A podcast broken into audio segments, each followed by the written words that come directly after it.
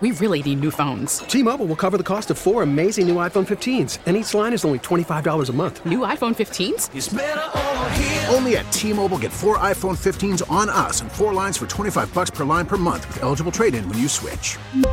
Minimum of four lines for $25 per line per month with auto pay discount using debit or bank account. $5 more per line without auto pay, plus taxes and fees. Phone fee at 24 monthly bill credits for all well qualified customers. Contact us before canceling account to continue bill credits or credit stop and balance on required finance agreement due. $35 per line connection charge apply. Ctmobile.com. Time to check in with our good friends at Pro Football Focus. George Chahrouri joining us on hump day. George, good to see you, my friend.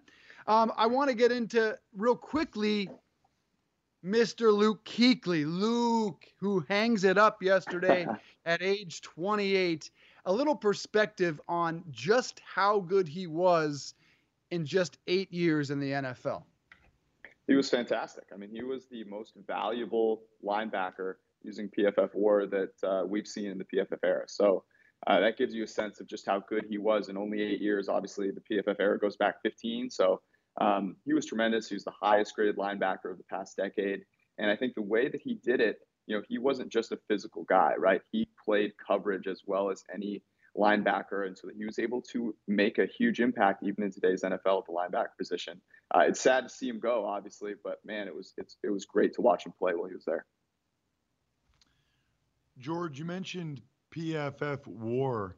I know this is relatively new for you guys. Can you explain for our listeners exactly what it is and how you guys are coming at that number? Yeah. So if you think about the PFF grade, the PFF grade is within a position, right? So I would look at uh, all quarterback grades, and I could say, okay, this these are the you know five best quarterbacks.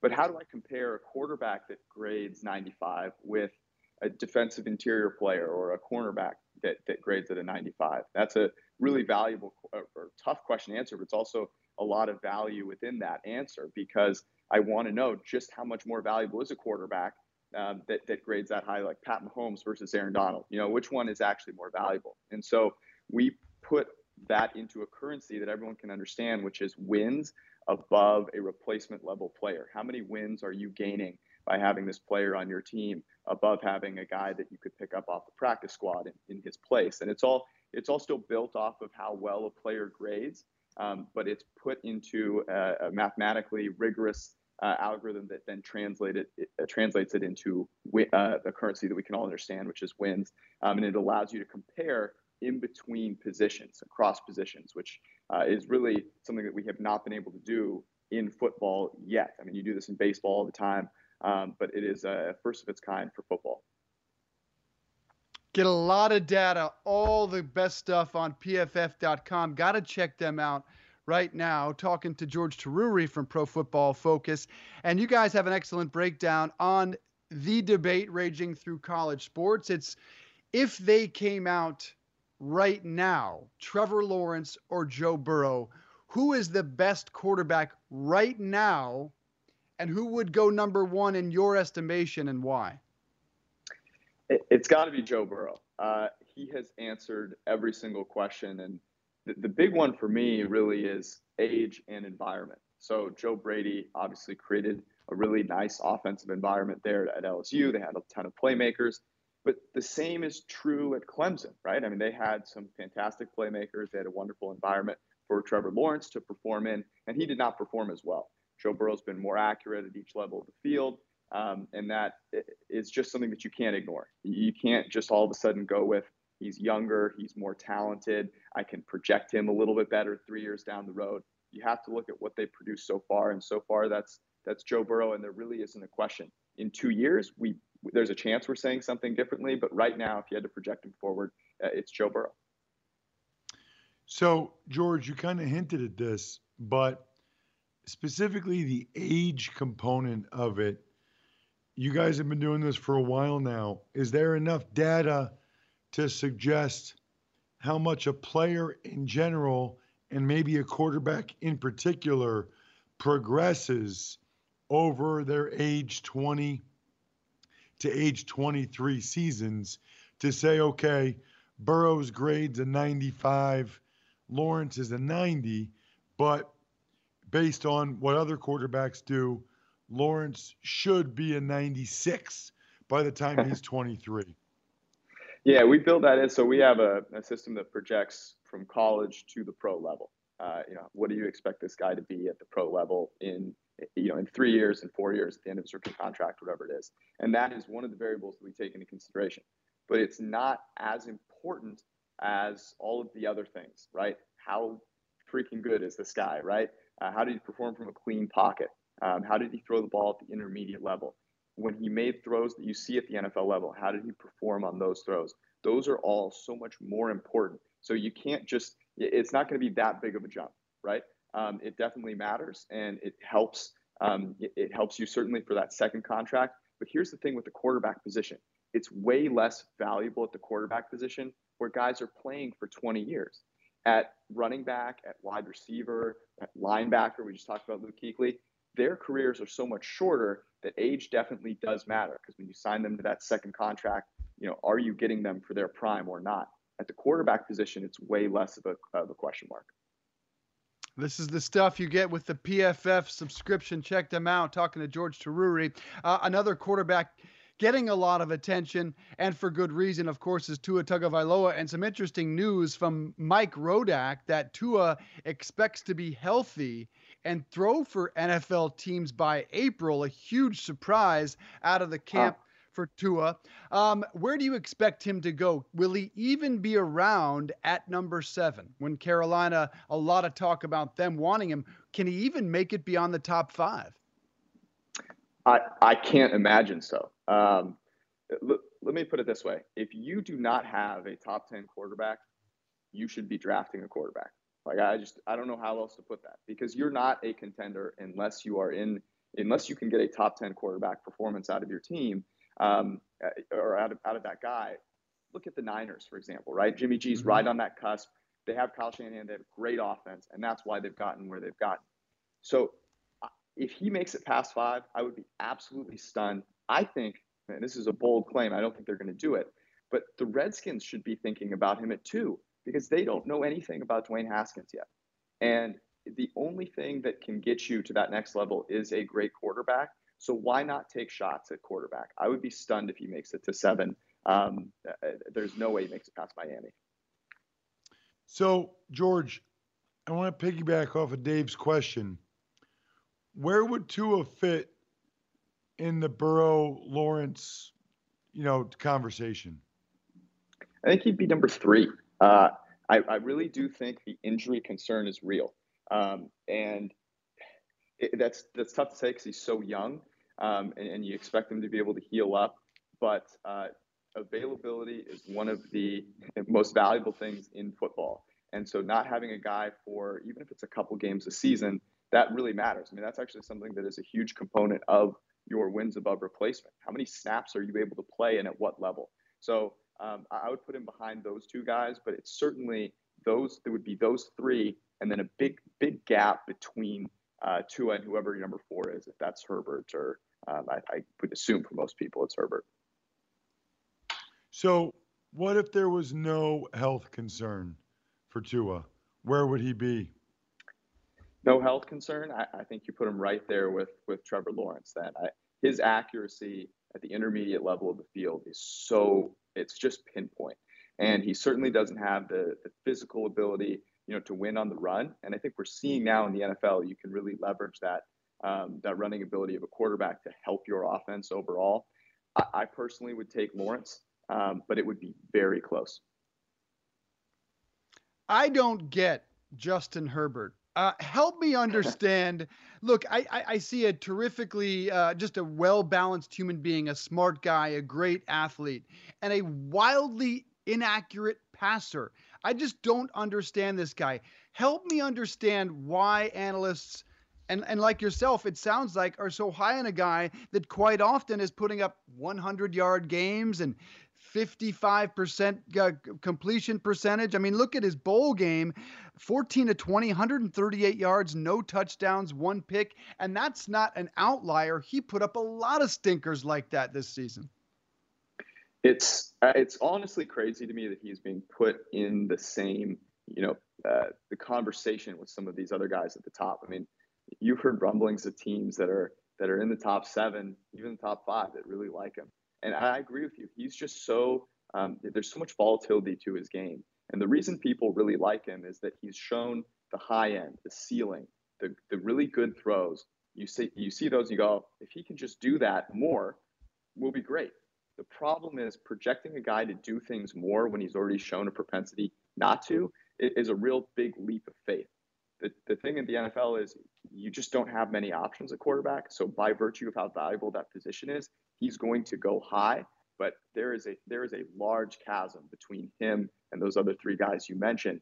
The problem is because of his positional value and and basically everyone at that point has a ton of question marks in, in his tier. He's going to go high because of how he looks in shorts and how he throws the ball when it looks good. Steve, uh, Steve, sorry, George. don't let's get don't to, you uh, dare compare me to Steve Palazzolo and that cherry curl. I'm, I'm struck, like I, dude. You guys are almost twins.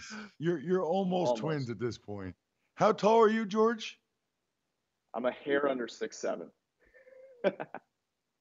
are you really that tall? No, no, no. no. I'm uh, I'm a hair under six foot. All right. So I want to get to the conference championship games a little bit. Let's go, Jimmy G. Um, it looked like in the second half of that game that Kyle Shanahan kind of took the ball out of his hands a little bit. Do you think that his play is concerning to you, or do you think Jimmy G has fared well and he's ready for Sunday? If if what you're concerned by is what you saw in the divisional, then then I, I don't really know if you've watched the rest of the season because the things that he did poorly in that game, right, threw threw the ball right at the linebacker a couple times. That's what he's done all season. So that was a concern coming into the playoffs. I actually do not believe that Kyle Shanahan took the ball out of Jimmy G's hands because he didn't have confidence in him. The reason he took the ball out of Jimmy G's hands is because the Vikings were not there to play. And the only reason the Vikings scored was because Ahkello Witherspoon got burned a couple of times. Once once Emmanuel Moseley came in, they were literally incapable of moving the football. And every time that the Niners snapped the ball, they were blowing the Vikings three, four yards off the line of scrimmage. So to me, it was more about Kyle Shanahan recognizing that there was no chance in hell that the Vikings were going to put up a fight and saying, why should I risk? Jimmy G took a, a, a hit, right? That ankle injury looked like it could have been very serious. I think that was more about being able to win without having to put Jimmy G at risk than not trusting him. That doesn't mean there aren't question marks, but they don't they don't come from that game. That's just been a season long thing. He, he is at this point you have to say the weakest of the four quarterbacks remaining. There are obviously three you know fairly strong ones, um, but but he is certainly uh, from a PFF grading standpoint, I think um, the weakest of that bunch talking to George Chahrouri, ProFootballFocus.com. How much do you make of the meeting between these two teams earlier this season when, boy, Green Bay went out there and just got punched in the face? I, I think there are two different uh, two different teams. Green Bay at that point of the season and Green Bay now. Uh, but it has to worry you a little bit because Green Bay their record is better than how they've played this season. And there's just every way you slice it, that that is the case. I mean, they're a seven and a half point underdog right now to San Francisco. Minnesota was a seven point underdog. So that tells you how the market feels about Green Bay's strength, right? The, the teams that they beat, the good teams that they beat, are, are basically the Vikings, right? And and those games were largely a function of Kirk Cousins being uh, incapable of throwing the football. So uh, there's a reason that the Niners are seven and a half point favorites. It's well warranted. They are the more talented team uh, at basically every single position. I guess you would say certainly Aaron Rodgers is more talented, but Aaron Rodgers, aside from this last game, uh, this past week, has been very mediocre all season. I mean, he's been below average from a clean pocket uh, this this entire regular season. This last game where he was miraculous on third down was really the first time in 15 weeks that we've seen him play really, really well. So there is there is a really good reason why the Niners are such big favorites. Yeah, last one for me, George, is Ryan Tannehill. You know, he's got the best quarterback rating in the NFL. The Titans have led the league in yards per play. Where does he fit in, though, in the PFF grades? he's been great. Uh, he's he was our highest graded quarterback this season, which you know obviously didn't have the, as large of a sample, and he wasn't as valuable of a quarterback as say Russell Wilson, who earned the most wins above replacement this season because he did it you know for a longer period of time. But when he has gotten the ball out of his hand, there's been no one better. The worry for me with Tannehill is that he takes sacks at the highest rate in the league. Nearly one out of every three times that he's under pressure, he goes down for a sack. So that is something that over the course of time, like you're not going to win games doing that because you're not going to be able to get as many explosive plays as they've gotten. But here's kind of the sneaky thing about the Titans. They have won these games with Ryan Tannehill's arm. I know everyone's talking about Derrick Henry, but that 14 nothing lead, eh, they were they were losing the yards per run battle at that point in the game. What got them 14 nothing was the fact they were averaging 10.5 yards per play on the passing side of the ball. So um, it, he's been fantastic, and he's been one of the he's been the reason that Tennessee Titans team is where they are right now. It's incredible. Any reason to think that this run stops for Derrick Henry, 180 yards in three straight games, all on the road? It all depends how you feel about Ryan Tannehill, to be honest with you, right? So if you look at where Derrick Henry was with Marcus Mariota, not not so great, right? Ryan Tannehill comes in, they're now winning through the air and they're getting ahead of teams. And once you get ahead of teams and you you've beaten them down and you've gotten this lead and you put their defense on the field for all these plays, it is easier to run the ball. If they can do that, then that streak can continue. But if they're going to go out there and try and build a 14 nothing lead with Derrick Henry, I do think it stops uh, in Kansas City because as we saw, you're not going to beat Kansas. You're not going to have a lead on Kansas City unless you throw the ball and continue to throw it and throw it well. Final question. It has nothing to do with sports, and you may not be prepared for it. When you think Good. of an annoying television character, George, someone that you might yell at in the public, or maybe even if you were violent like Ross Tucker, punch in the face. annoying character from movies, television shows. Anyone come to mind in that regard you'd like to get a piece of? Wow, that is a great question. Um, man, you know, it's been a while since I have rigorously watched like a like a Netflix, you know, type of series or show. Yep. So I'm gonna have mm-hmm. to go to a show that I watch more regularly, which is uh, which is an ESPN show, and I I find myself Dan Orlovsky a lot of the time says things that I like violently disagree with. that being said, he does not compare to Rex Ryan, who I think at least once a week I look at the television and I go, what the f are you talking about, man? Like, what the hell is coming out of your mouth? Uh, I, I, love his personality. He's hilarious, but he gets me fired up, which is probably his uh, his intent. He's trying to fire me up. That's a good one. I I know Dan very well. He lives in my town. I'll uh, I'll I'll text him and, and let him know that you uh you sent your goodwill. Maybe we can Look, make this happen. Yeah. We'll we'll get him in uh, to Cincinnati, feed him some Skyline chili, and uh, and show them show them what it's all about. No, both of those dudes are good dudes, but they their their opinions get me fired up about football, which is not a bad thing, I guess. I love that. Good stuff. All right, George Chahrouri, appreciate it. Enjoy championship weekend. We'll talk to you soon on the program. Thank you. Same to you guys. Thanks, brothers.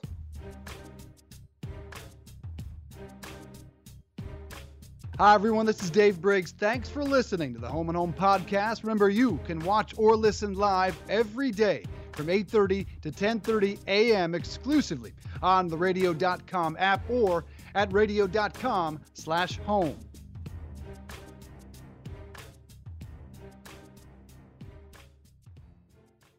We really need new phones. T-Mobile will cover the cost of four amazing new iPhone 15s, and each line is only $25 a month. New iPhone 15s? Only at T-Mobile get four iPhone 15s on us and four lines for 25 bucks per line per month with eligible trade-in when you switch. Minimum of four lines for $25 per line per month with auto pay discount using debit or bank account. $5 more per line without auto pay, plus taxes and fees. Phone fee at 24 monthly bill credits for all well qualified customers. Contact us before canceling account to continue bill credits or credit stop and balance on required finance agreement due. $35 per line connection charge applies. Ctmobile.com.